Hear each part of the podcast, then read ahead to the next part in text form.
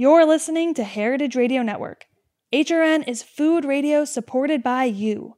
Learn more at heritageradionetwork.org. This episode is brought to you by 818 Tequila, handcrafted, expert approved, with over 20 international blind tasting awards. 818 Tequila, imported by 818 Spirits, Manhasset, New York, 40% alcohol by volume. Drink responsibly. Today's program is brought to you by Korin, a supplier of Japanese chef knives and restaurant supplies. For more information, visit Korin.com.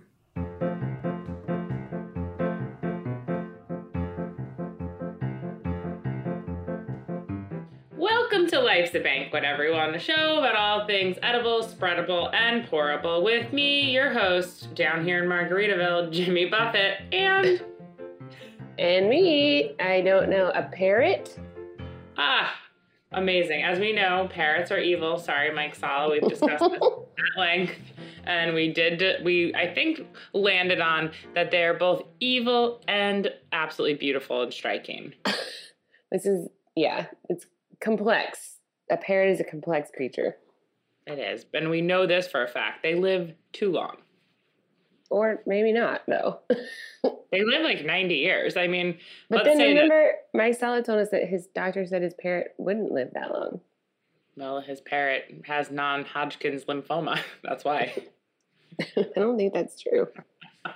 it's not funny. Actually, my I do want to say seriously, my parents' dog died this weekend and it was very sad. And all I can really say about it is that I think it's a cruel joke on humanity that parrots live like 10 times as long as cute puppy dogs.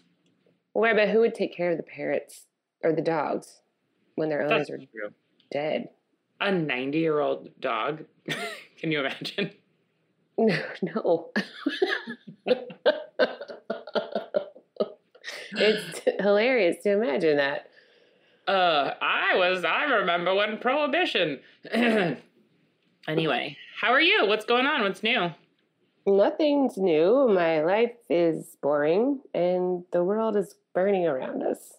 That's not so bad. what are you talking about? Look, I was going to try to Google some funny, because I agree the world is burning and there's really nothing funny to talk about. So I was like, you know what? I'm going to bring my own hot celebrity news to this podcast. Enough about Ben Affleck and his dumb girlfriend. And so I Beyonce. Beyond his his Beyonce, exactly. ben, this just in, folks. Ben Affleck has traded in Jennifer Lopez for Beyonce. You heard it here first. Um, no, I was trying to Google celebrity news. Nothing really interesting was coming up. A lot of celebrities I've never heard of, which made me feel old and more depressed. And then I was like, well, let's see what's going on with Carrot Top. Hmm, shall we? That could be funny. And all that came up when I clicked on news about Carrot Top was fucking Carrot Top pesto recipes. Mm, that sounds good. Yeah, and it's very green, very vegetal. But anyway, I've got nothing. That's all to say. Well, the celebs are hiding out in their mansions. They sure are. Um, so have you cooked anything, ate anything, seen any interesting movies, stalked anyone? Oh, I did start watching um, the Amazon original television event called Chloe, which is really, really good. I'm like addicted to it right now. What is it about? I've not heard of it. Um, it's basically it's British and essentially, basically the main character is this. She's kind of like a grifter, I guess, but Love it. she and her friend from a childhood dies and in order to like figure out what happened to her she sort of infiltrates her friend's like glamorous life. Um but it's like the, from the very beginning like you know that like it can't last forever and things just keep building and building and building and you're like what's gonna happen? Um and the actress or the actor who plays the main character is just like i don't know she's like captivating she's such a great actress so it's really good I can't wait to see what happens. I had stayed up way too late last night watching it. And that's all. Well, I can't wait to watch. I've I need something new because I'm just going to whenever I feel really upset, I go to like comfort things. I've watched Father of the Bride like four times in the past week, which is cruel because it was Father's Day and I was missing my dad. I'm like, I know what I'll do. I'll watch Father of the Bride over and over again. But something about that sweet Steve Martin, you know, that kind of curmudgeony 90s, Yeah. you know, pleated pants. Extremely wealthy father. But they're supposed to have like a Pasadena. normal house. That pa- that simple Pasadena living. We're just common people living in this eighty-seven million dollar perfect home. We're everymen. It- it- we're every man. We uh, you- can't every man host a wedding for four hundred of their closest friends in their home. Ridiculous. Ugh. And like I think we talked about it before, but like every movie from the '90s, uh, or even like the 2000s, like the dad is always like either in shoe design or like owns a sneaker factory or is like an architect. it's only there's only two movies where there's shoe design. It's Jumanji and Father of the Bride. That's like a lot though, because don't you think like being and Parenthood, the television show, Oh well, the that's Steve not, Martin character in the television show is a, works at a sneaker factory as well. but that's not the nineties. I'm just saying, I think it's interesting because how many fucking people like own a sneaker factory? Although maybe he design? had a sneaker. I don't know what his job is in Parenthood the movie. In Parenthood, the movie, he is an architect. Ah, yeah. He's also an architect in House Sitter. House no, House Guest. No, you. Yes, and he's an architect again, and it's complicated. and he's also architect in Shop Girl. Yeah, he's like always an architect. he's not an architect actually in Parenthood. He's in sales, but Okay. I feel like he's selling architecture. There's some kind of He's like, just I'm selling you this drawing of a building. look at this drafting board. You're gonna love the way you look. What's that tool? Uh. the drafting tool that they use on the the you know like the right angle thing. yeah yeah Yeah, get one of these. Top of the Maybe line. even take two. You're gonna need a bunch of these, you know, push pencils, the graphite. It's perfect. He probably, I bet he probably sold architecture supplies to like universities, large scale buys, you know, in order to fund his four children that he has in that movie.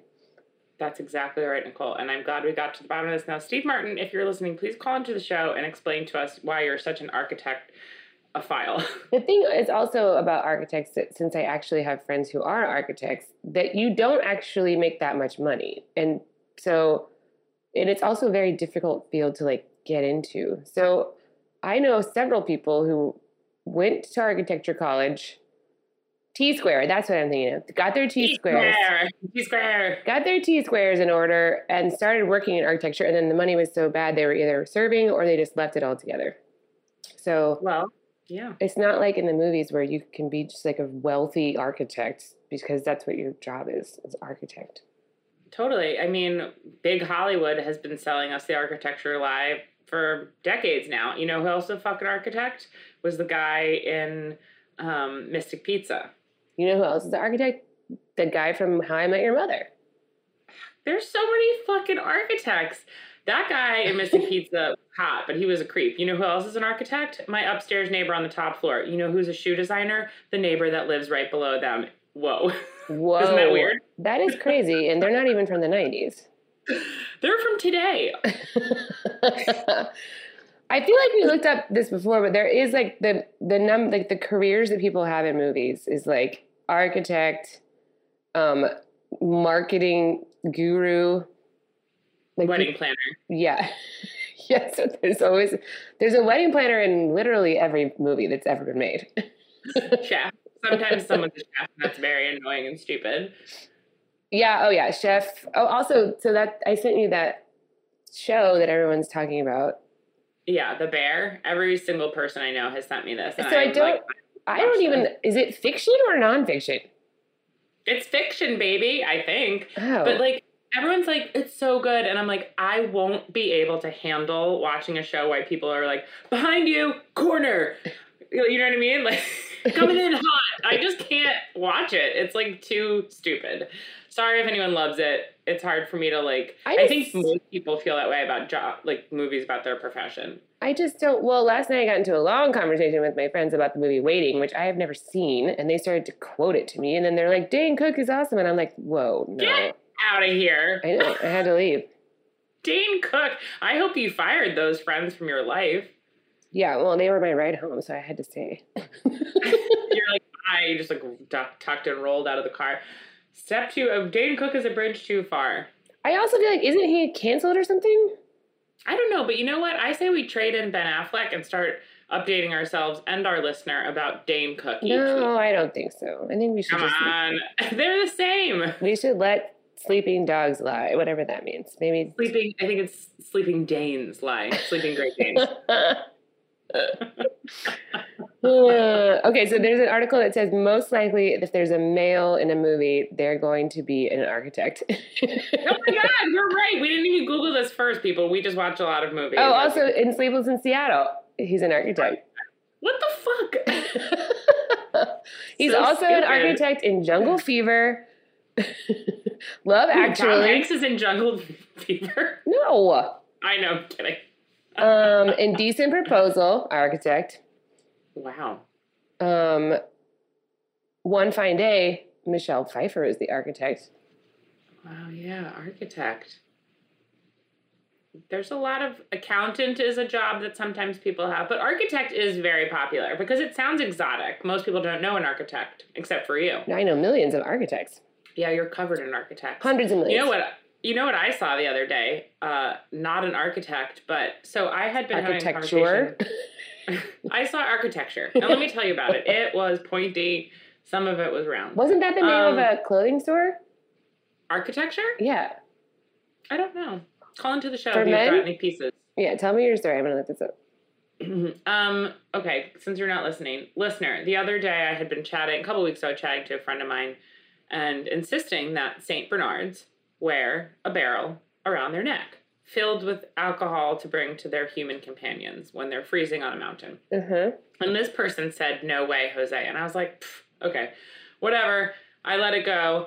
And then I come home, I'm in New York, and I see what do I see, Nicole? I see a fucking St. Bernard with a barrel around its neck in the middle of June. What? Okay, Where? that's weird enough on Court Street. Okay, so very strange. I was like, we're living in a simulation. This is so weird. Why is there a fucking Saint Bernard with a barrel around its neck? I've never seen a single or married Saint Bernard in New York. In my, I don't know ever. Moments later, approaching from the other direction comes another Saint Bernard. This one without a barrel. However, what is the likelihood? Then this is a math question that if there's two St. Bernards traveling at an equal speed, one coming from the east and one coming to the west. Uh, anyway, so then they saw each other and they didn't know each other. They weren't related, they weren't connected. And then the following day, I see the same St. Bernard with the barrel again in the morning. Haven't seen either one of them since. Why do they put a barrel around his neck in the heat? Well, it's maybe it's full of margaritas or something. It's supposed to be full of a warm liquid to bring its mass its owner on uh, the ski slopes. Well, you need to document this. I don't understand. You don't believe me? Just don't. You understand. don't believe me either? Well, I bet now I'm going to see two, five more St. Bernards. Just keep denying it. You're a St. Bernard denier. I believe you, sort of. Huge Um, barrel. The store that I was thinking of is structure, not architecture. Oh, I'm sorry. Really great store, full Oh, of like shiny. That was the place that you would get your like shiny button downs in like the early Oh. two thousands. Sure, sure, sure, sure, sure, sure. Well, uh, on that note, do you have any news about um, Dane Cook this week? Or Oh my god. It's a crazy week for no, I will don't ever speak Dane Cook's name to me again.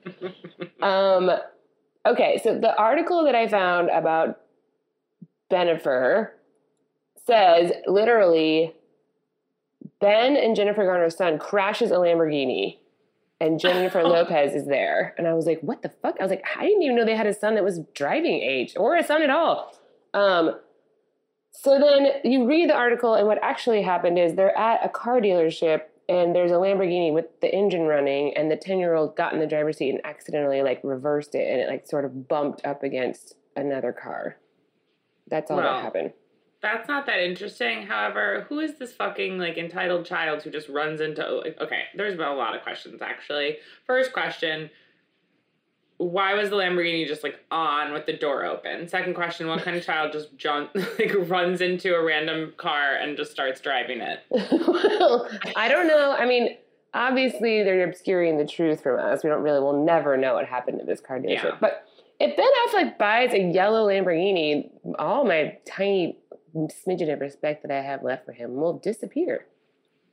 You think that someone who has a full color tattoo of a phoenix on their entire back wouldn't buy a yellow Lamborghini? Well, I think that Jennifer Lopez, his wife to be, would be like, I don't think so. It's a no for me. Yeah, hopefully she would give it two thumbs down. However, wait a minute. Okay. Was I, as I'm understanding this story, is that it was some other person's Lamborghini who was like, "Hang on, like I'm just gonna leave the Lambo running quick with, with the end uh, with the doors open while I go get something out of the BMW store, like maybe like a soda from the soda machine or something." Or like my T square that I left here because I'm obviously an architect. If I own a Lamborghini. exactly. I left my T square here last time I was designing this BMW store.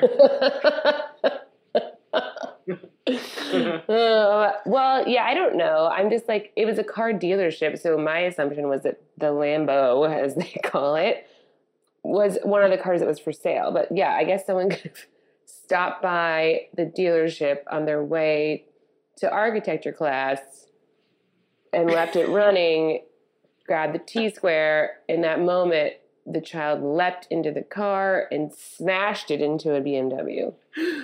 I'm taking off. I hate this family. My dad's a dick. He's making me listen to the new Dane Cook CD on repeat. I can't take it anymore. I'm How much are Lamborghinis even? Like four hundred thousand dollars? I have no idea. Uh, probably something around that. That makes me sick. I don't like talking about how much money people have. I Okay. can't handle it. Well, then the other thing that happened is that Jennifer Lopez got a manicure, and on her nails are the initials J and B. Get the fuck out of here. That's worse than the Lamborghini. Why?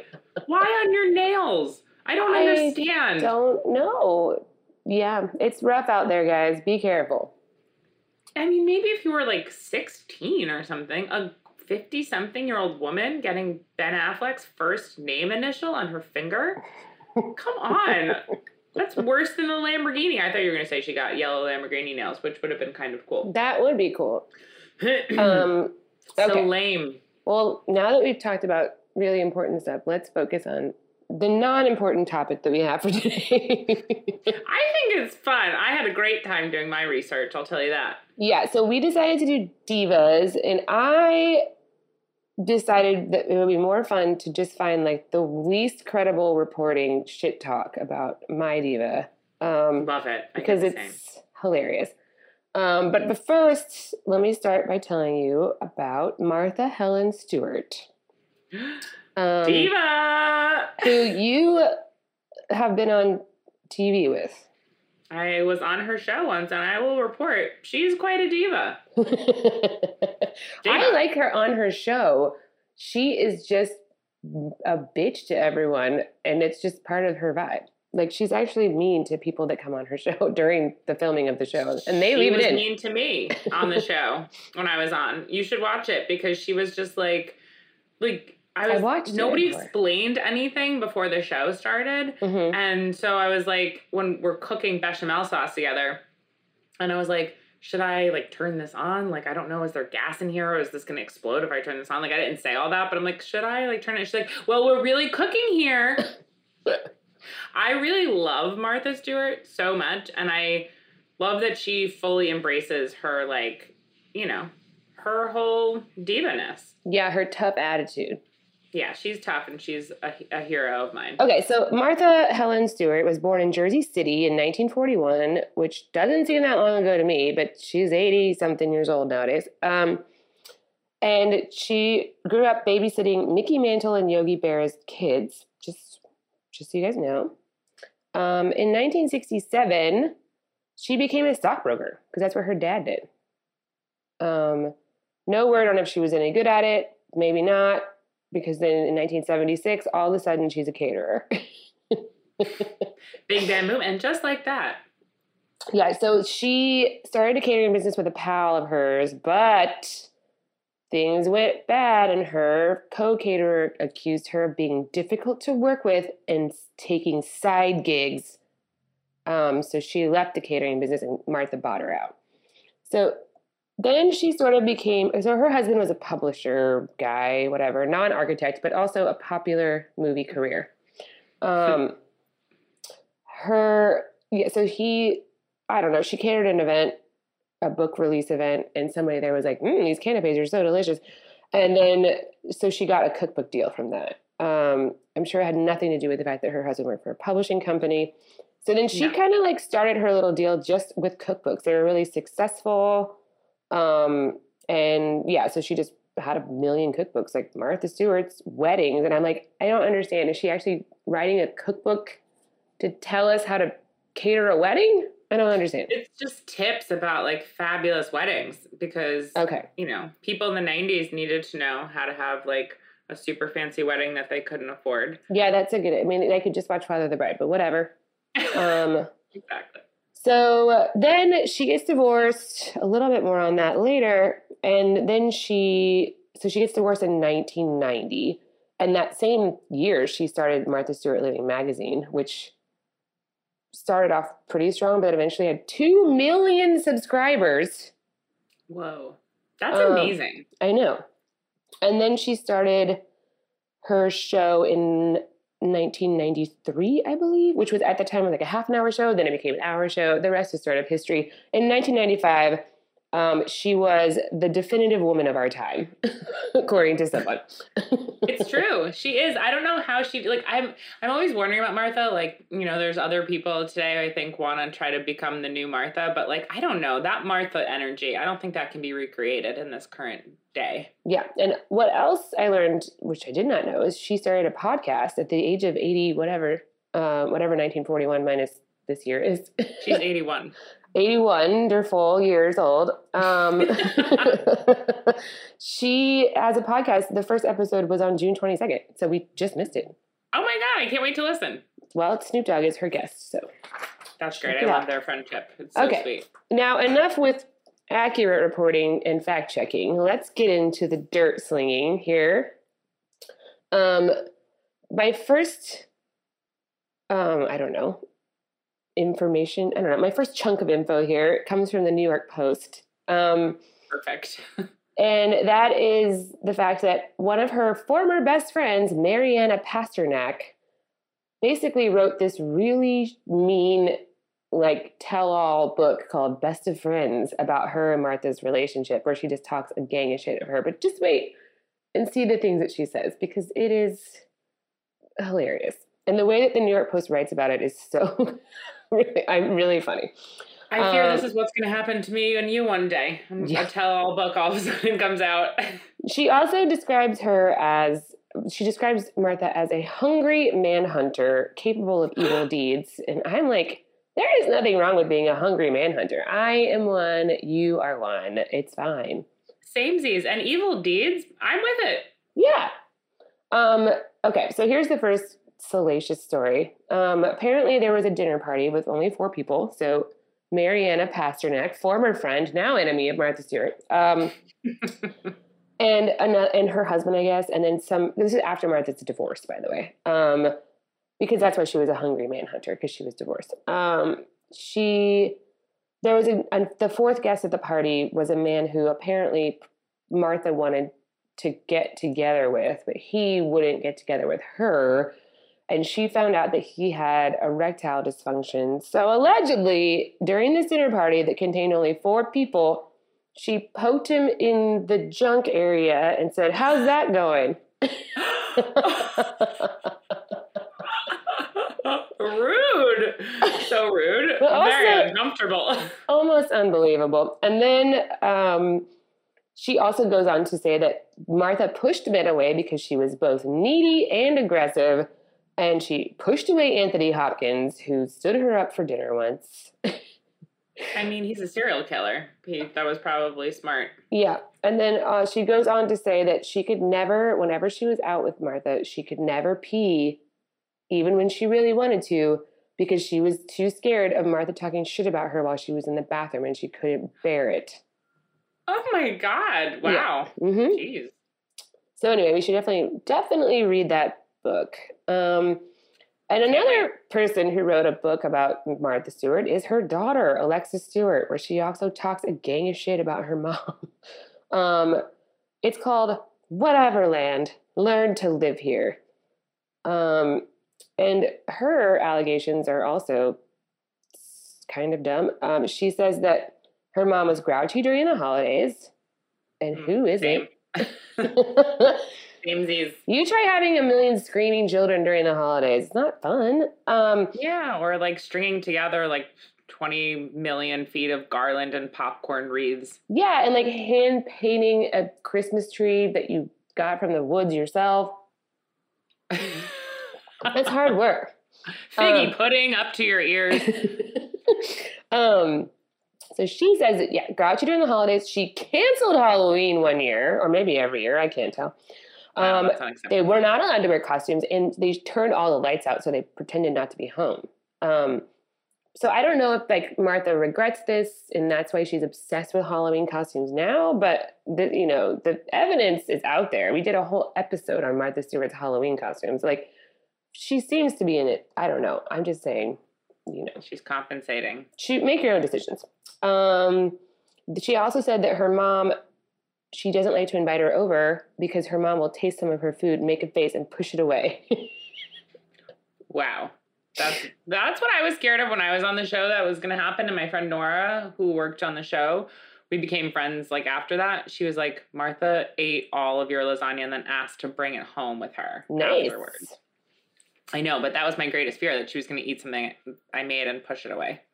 Well, like her she does to her poor daughter. you're like the daughter she never had. Um, she also, and this is, you know, really upsetting. Um, she also would pee with the door open while Alexa Stewart had friends over. we I had a, my parents had a friend, my mom had a friend when uh like she was friends with this family. They were like super hippies when I was growing up. And they were kind of like kind of nudists and I remember the dad would come and like wake us up in the morning for a sleepover and his he was like naked, his disgusting hairy balls like hanging out and Ew. stuff. Some I know. I was like that borders on like abuse kind of if it's not your kids. But yeah, just some parents are weird. Don't pee in front of your friends, kid, your kids' friends. Or do. Let's take the stigma away from peeing. Well, Um, definitely don't put your balls near them. That's a, I think that's a must. well, I mean, nudity, it's confusing. Um, It is, and sometimes it's gross. yeah, sure. Um, so yeah, that's Alexis Stewart's book that somehow made it into a whole novel, and somehow she's still friends with her mom because Martha loves her grandchildren apparently. But um, moving on, you guys may remember when this happened because I remember, kind of remember when this happened. This is when mm, Martha and Gwyneth Paltrow get into a feud. I don't remember what happened. So when Gwyneth Paltrow came out and told everyone on the whole planet Earth that she has consciously uncoupled with Chris Martin, um, Martha talked shit and said that um, if Paltrow was confident in her, well, first of all, she said Gwyneth Paltrow needs to just be quiet. um, if she was confident in her acting, she wouldn't need to try to be me because that's when she was starting her whatever goop thing. Whoa. And in addition that, they made a conscious coupling dessert on their website, on the Martha Stewart website, to like make fun That's of her. so mean. So, in retaliation, Gwyneth Paltrow put a recipe for a jailbird cake up on her website. So oh snap! That's good though. that's shit slinging right there. That's Um, a good burn. So then Blake Lively tried to start a lifestyle brand as well. It was called Preserve. It lasted only for one year. It was a huge flop. And Martha Stewart said she was, or no, she said it was stupid of her to do that. Um, she said, Why would you try to be me when you can be an actress? Which is a fair question. Sure, it's a fair question, but then, but like, why? And then that's when Blake Lively stabbed her in the neck. That's when Blake Lively put a recipe up for an insulting cake on her website. Um, Martha also has it out for lazy millennials. Um, she says, Well, kids these days don't have the initiative to go out and find a little apartment and grow a tomato plant on the terrace. That's because a little apartment costs seven thousand dollars. and also, where's I'm gonna have? Oh, I get to have a terrace. Cool. I guess I'm a millionaire. Um, and my servants can grow my tomatoes for me. oh, Martha. But these Um, are things like only she could say. Like literally, if anyone else said this kind of thing, it would be like immediate cancellation, like we hate you. But for some reason, Martha can say, and we're like, oh, God bless her. She's so mean. Um, okay, this one involves a little bit of a digression in which Reese Witherspoon has a feud with Ina Garten. Okay. so this is also during the pandemic. So Reese Witherspoon, being a self-righteous hoe, um, she wrote, This is during the pandemic. She was like, Okay, guys, you should start your day by drinking water, 10 minutes of outdoor light, 30 to 60 minutes of reading, and in bed by 10. Um, and Ina was like, Actually, I'm not going to do any of those things. She's like, My list is much easier to follow. It's drink more large cosmos, stay up late watching addicting streaming series, stay in bed in the morning playing Sudoku. Love And- it. So, yeah, I mean, she's obviously just joking around, right? But then Perez Hilton is reporting this, by the way. Um, Yeah. Martha Incredible. Stewart responded to this feud that had nothing to do with her by saying that drinking to cope with things like the pandemic is not charming. God.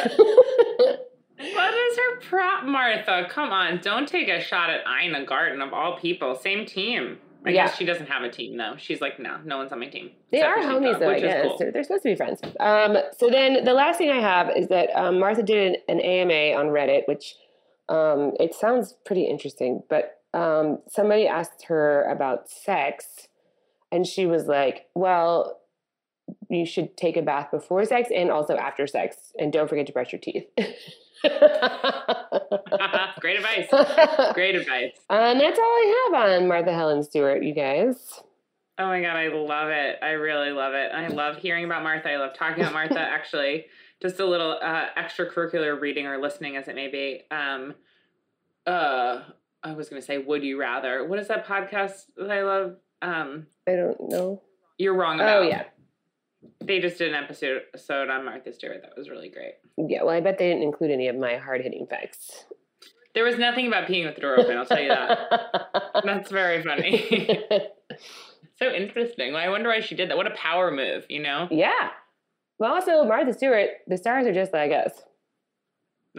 That's true.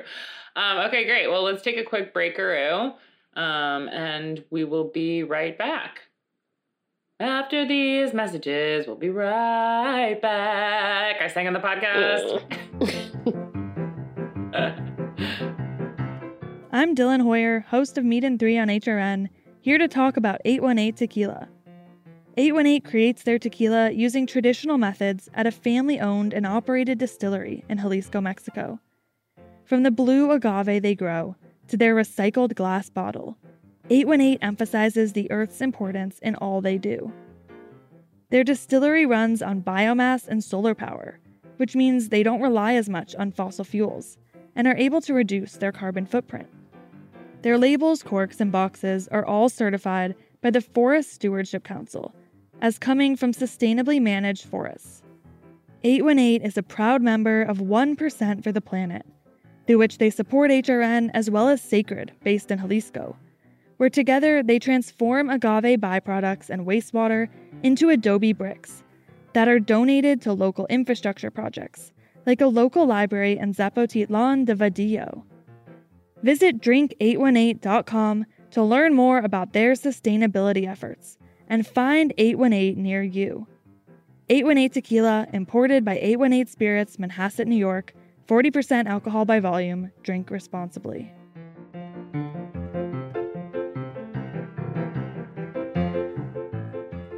Today's program is brought to you by Korin, a supplier of Japanese chef knives and restaurant supplies.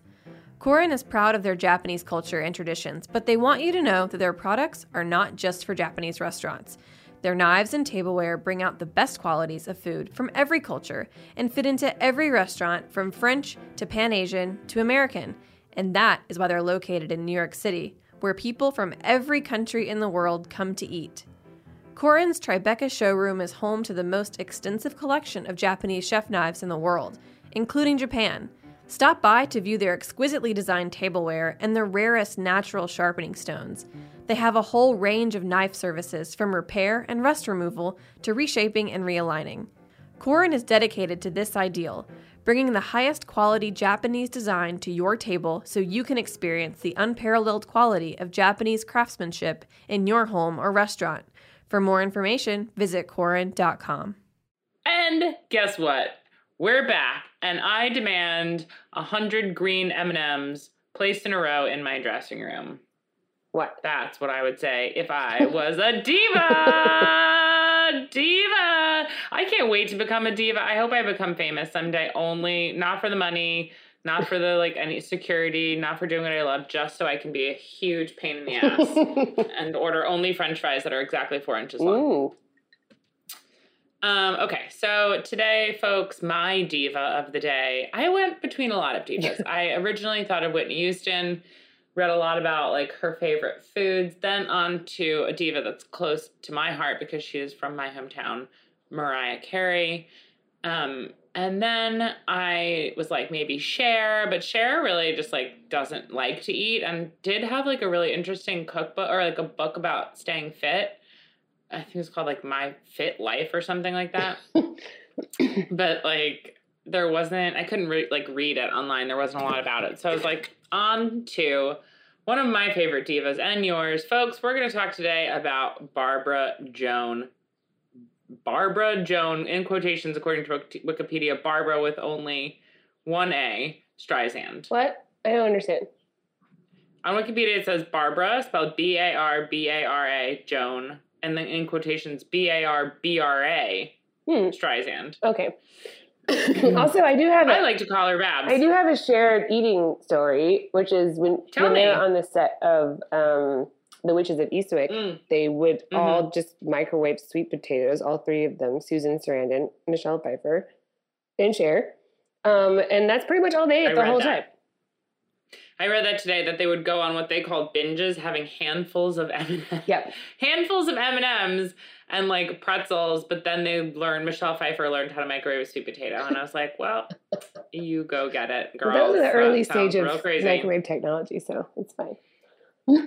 Um, sweet potatoes are delicious and good for you. High fiber. Anyway, high fiber. Let's talk about Babs, who's only one year older than Martha Stewart. Coming in, actually, I'm sorry, one year younger than Martha Stewart. Coming in at the ripe old age of 80, born April 24th, 1942. Uh, Barbara Streisand is an American singer and actress. With a career spanning over six decades, she has achieved success in multiple fields of entertainment and among the few performers to motherfucking EGOT, baby. Oh, she's an EGOT?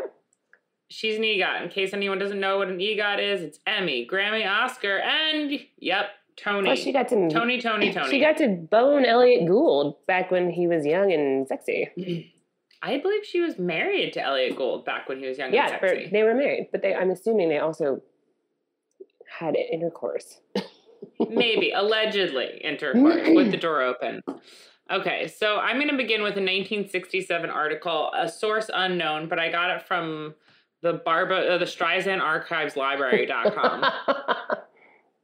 not not affiliated with her whatsoever. So in this article, Bab says, quote, I love to eat. I enjoy almost anything, but I like food that is cooked the day before because it tastes better warmed up the next day. In the Thoughts? microwave, probably.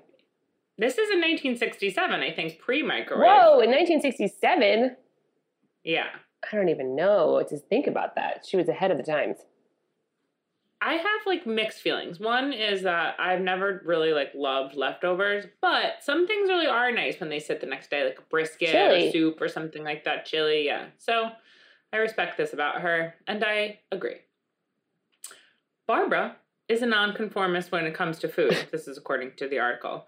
For her tastes range from the very simple to the exotic. Quote, I love caviar alone or with a baked potato. She was doing caviar bumps before anyone else. Exactly. I've never really thought about caviar on a whole baked potato. I mean, I could see like, I mean, I've had like little tiny mini potatoes with, you know, a little bit of creme fraiche and caviar in it, but a whole baked, baked potato stuffed with caviar, that's very luxurious. Yeah, well, she was a diva even back then.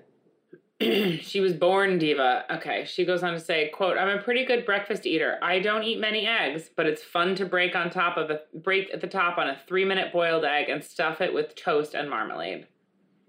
Um, How do you stuff? I have reactions. How do you stuff it in there?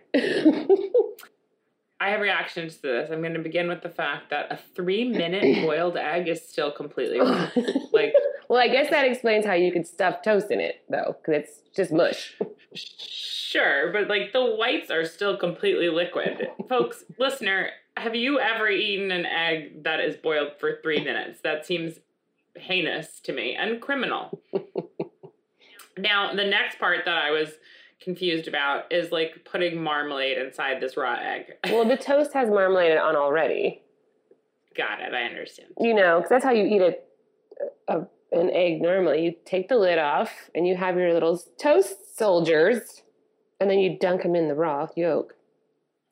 Yeah, the raw yolk, not the like, raw white. Well, it was a different really disgusting. Rude. Okay, but then this article goes on to say Barbara's foods food loves range from fresh mushrooms cut raw into salads, no thank you, floating on top of hot soup, or stuffed with sour cream. Okay, they're why are they floating on the top of her soup?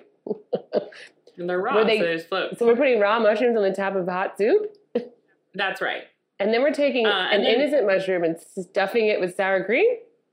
I'm assuming also raw, a raw mushroom stuffed with sour cream. This woman is a diva. Nothing screams diva like raw mushrooms. um, okay, so then her tastes range from that to escargot provençal. And the chicken soup her mother used to make and bring her backstage on matinee days. She likes the riches of a Jewish delicatessen too. Her favorites include kishka um, and stuffed cabbage. Mm. So that sounds, all that sounds delicious.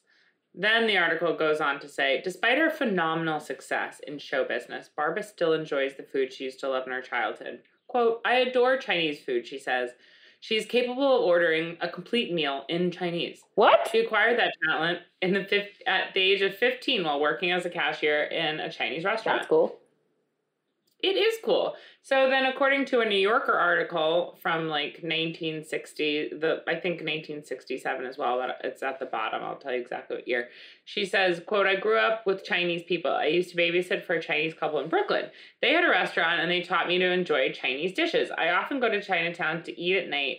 You get wonderful white hot bread, uh, white hot breads with the center filled with shrimp, and a little coffee shop there. Only ten cents. Well, not anymore. I know. And This this was clearly decades and decades ago, before we were born. Um, okay, so now I'm jumping back to that same random article. Uh, they say when she and her husband, you guessed it, Elliot Gould, hot younger hot Elliot Gould. Before, Is Elliot Gould still with us? I think yes, he is. When he looked a little bit more like an Elliot and less of a Gould. Oh, poor Elliot Gould. I'm just saying. He's Ross and Rachel's dad. I know that's true. I love Elliot Gould. What was that movie we watched with him together on the phone, The Long Goodbye? Uh, yeah, I love that movie. Good movie. It's great. Um, when her and her husband Elliot Gould enter town at home, dinner becomes very formal. Barbara plans the menu, table appointments and flower arrangements. A favorite dessert on these occasions is coffee ice cream. Mm. I'm mad about it, says Barbara. I used to eat it at the corner drugstore when I was a kid. I didn't even Try it with her delicious nutty chocolate sauce, and then it provides her recipe for nutty chocolate sauce. cute. Then I read something. What's so nutty about said- it, though? There's nuts in it. okay. peanuts to be exact. It's just chocolate sauce with chopped peanuts. then she goes to say, uh, when I was a kid, my mother used to put mustard plasters on me when I was sick. And then my think my brain said, huh? What the hell is a mustard plaster? It's like an Nicole? old timey thing where they put it on your chest and then You knew this? yeah. Wow, that's strange. Never heard of it. So she goes, you take a sheet, you rip it, you make a, and you make a sheet. You make a dried, you take make dried mustard with hot water. You put it in between the two pieces of fabric, and you put it on your chest and your back, and that got rid of your cough. Because of the yeah, because you're breathing in that like mustard whatever gas. Mustard gas. I mean, I believe it. It sounds good. I'm gonna do it next time. It's like the cold. Vicks Vapor Rub. Yeah, well, you can also just do Vicks Vapor Rub. It's a little bit less mustardy. I don't know. Your sheets are going to be yellow. Yeah, that's true. Mustard all over the bed is not cool. um, okay, so according to the most reputable source in human history, the National Enquirer, Barbara, this is for, of late. This is from like 2019. Barbara Streisand's dangerous eating compulsion. Barbara Streisand is secretly battling a compulsive eating disorder, and doctors warn the obsession is pushing her to the brink of death! Exclamation point. I think just being alive is pushing her to the brink of death. She's 80. I mean, that's true. She's 80 years old. Streisand admits that she eats when, quote, I'm happy, and also wolfs down buckwheat pancakes smothered with butter and maple syrup. Well, someone called an ambulance. This woman's about to die. Um, yeah, and then it says Dr. Stuart Fisher, who has not treated Barbara, told the National Enquirer that the puppy loving songbird is on a destructive path that puts her on a high risk path to a deadly medical condition. What is Too many pan- buckwheat pancakes. What is the medical condition? Death? Death. Dying. They're like Doctor So and So, who plays a doctor on television. Yeah, Dr. Nick from The Simpsons. um, so yeah, and the puppy loving thing refers to the fact that I think she is requested to have her dressing room filled with puppies, like on her rider, which to me is absolutely amazing. I can't think of anything better to request. And when I get famous, I'm gonna also request a room filled with puppies. That's the pound. Yeah, it's true. Bring me to the pound and let me play among. Okay. So now we're going to go ahead and jump to this May 12th, 1962 article in the New Yorker by Jeffrey Hellman. And I'm wondering if he was married to Lillian Hellman, but I believe she might have been single forever, but we don't The know. The heir to the Hellmann's fortune? no, Lillian Hellman was a famous playwright. Ah, So in this, she writes, I love, uh, she says in her interview with Jeffrey Hellman in 1962, so that would have made her 20 years old. Uh, I love food. I look forward to it all day. My body responds to it. That's so unique of you. Uh, everything else seems so nebulous. I love broiled mushrooms. Again with the mushrooms. She's a freak for well, at mushrooms. least she's cooking them now. watercress. Yeah, that's true. Well, this is before she moved to raw Oh. mushrooms as we neared the 1970s. Um, I began to sing in nightclubs when I was 18. I was at the Bonsoir and the uh, Bonsoir and the Blue Angel on Tuesday, May 22nd. I'm going back to the Bonsoir for two weeks. And when people offered to buy me a drink, I'd ask for potatoes. oh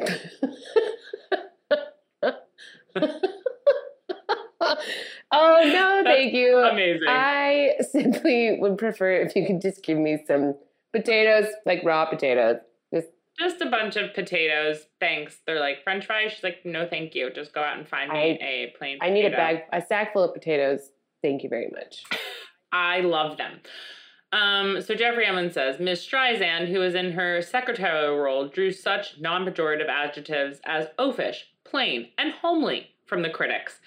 Uh, is in private life animated, poised, and unconventionally beautiful young woman with an aquiline nose, great big soulful eyes, and a and great big soulful eyelashes. During our talk, she consumed soulfully three buttered rolls, a clam juice, a V8, a crab meat with asparagus, and a 7 Up. Oh my god. Strange combination. The 60s was a of all, wild time. I mean, she had a clamato. That's fine. That sounds fine. She had a clamato. Sure, the clam juice and the V8 are together, but separately. Just like imagine living in a time where you pull up to a restaurant and order a clam juice. Well, I have a feeling that she mixed them together, and this guy who was describing that her eyelashes as soulful just mentioned it because he was like, "What? Yeah, that's a strange order. I'm going to repeat it for anyone in the cheap seats who didn't hear. Three buttered rolls, a clam juice, a V8 juice, a crab meat with asparagus, and a 7 Up. All of these things in some way sound like, like, okay, buttered rolls, of course, yes, delicious. Clam juice with the V8, yes, clamato. And a meat and asparagus is nice. 7 Up's fine. Yeah." Seems like a lot of liquid, but whatever. and she went on Um, stage after this. That's my worry. and then she vomited all over a crowd of onlookers as she sang memories. Also, oh, I can't Um, believe they described her as oafish. It's so fucked up because she was very. so rude. First of all, it doesn't matter if she's attractive or not, but she was very good looking back then. Of course, she was good looking. It's just that like she's Jewish, Yeah. and so that was like the anti-Semitic way of Right. like being like we don't like the way like you know Jewish people look. It's fucked up. Um, okay, so now I want to talk just quickly about two movies that I love with Babs in it. The Mirror Has Two Faces with Jeff Bridges. Have you seen it? Oh yes.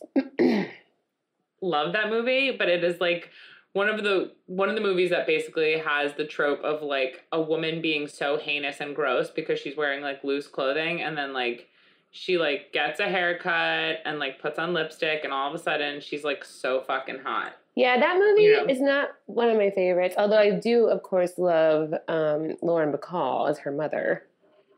Amazing. Laura Bacall is amazing. I love Jeff Bridges. The movie itself is like not really great, but it's just one of those movies I like watching. Also, But I just wanted to oh, go ahead. oh, go ahead. Once a- my, No. I had a professor in college play the clip of her like teaching the class because she is a professor, also a popular movie profession.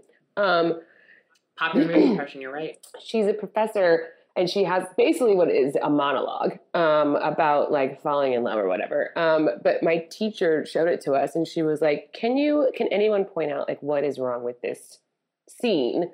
And basically she was like i get that this is a movie but this woman is not teaching them anything. She's basically just listing off periods of time where famous people fell in love with each other to disastrous results and that was a day of class. She was so angry. Totally. And everyone just like loved her. She was like the most popular professor. yeah But there's a scene, there's a couple like things. It's like to, you know, imply how dowdy and disgusting and unlovable she is. Like her and her friend order extra dressing everywhere they go. Yeah. And then finally one day she like doesn't get extra dressing and it's like now she's sophisticated. To which I say, dressing, as we discussed last week in the episode, is the only reason for eating a salad. There's no other point in the salad. A salad is made enjoyable by the dressing. Otherwise, you could just munch on the raw vegetables. So Yeah. let's stop shaming people for eating extra dressing. Those people are smart. The world is crumbling. You should all have as much dressing as humanly possible. That's my that's my rant about dressing. Man, that's a good rant.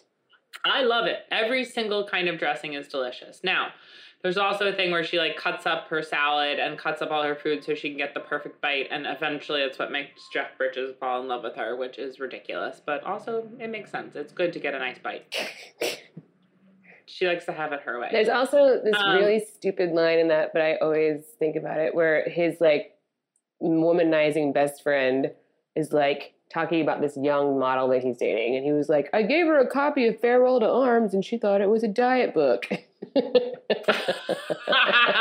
so funny though. oh, it's like a really great line. Whoever wrote that deserves an Academy Award. yes. Um, okay, so then another Babs movie that of course I love with Robert Redford, uh, my number one. Um, The Way We Were.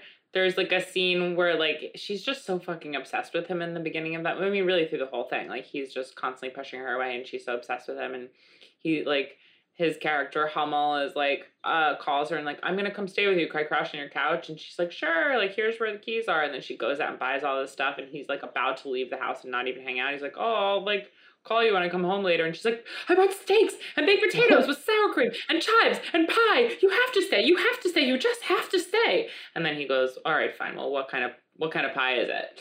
And then he stays and they bang by the fire and then they get together. Yeah, but then what happens? Um, well, in the end of the movie, eventually they do divorce, which is very sad.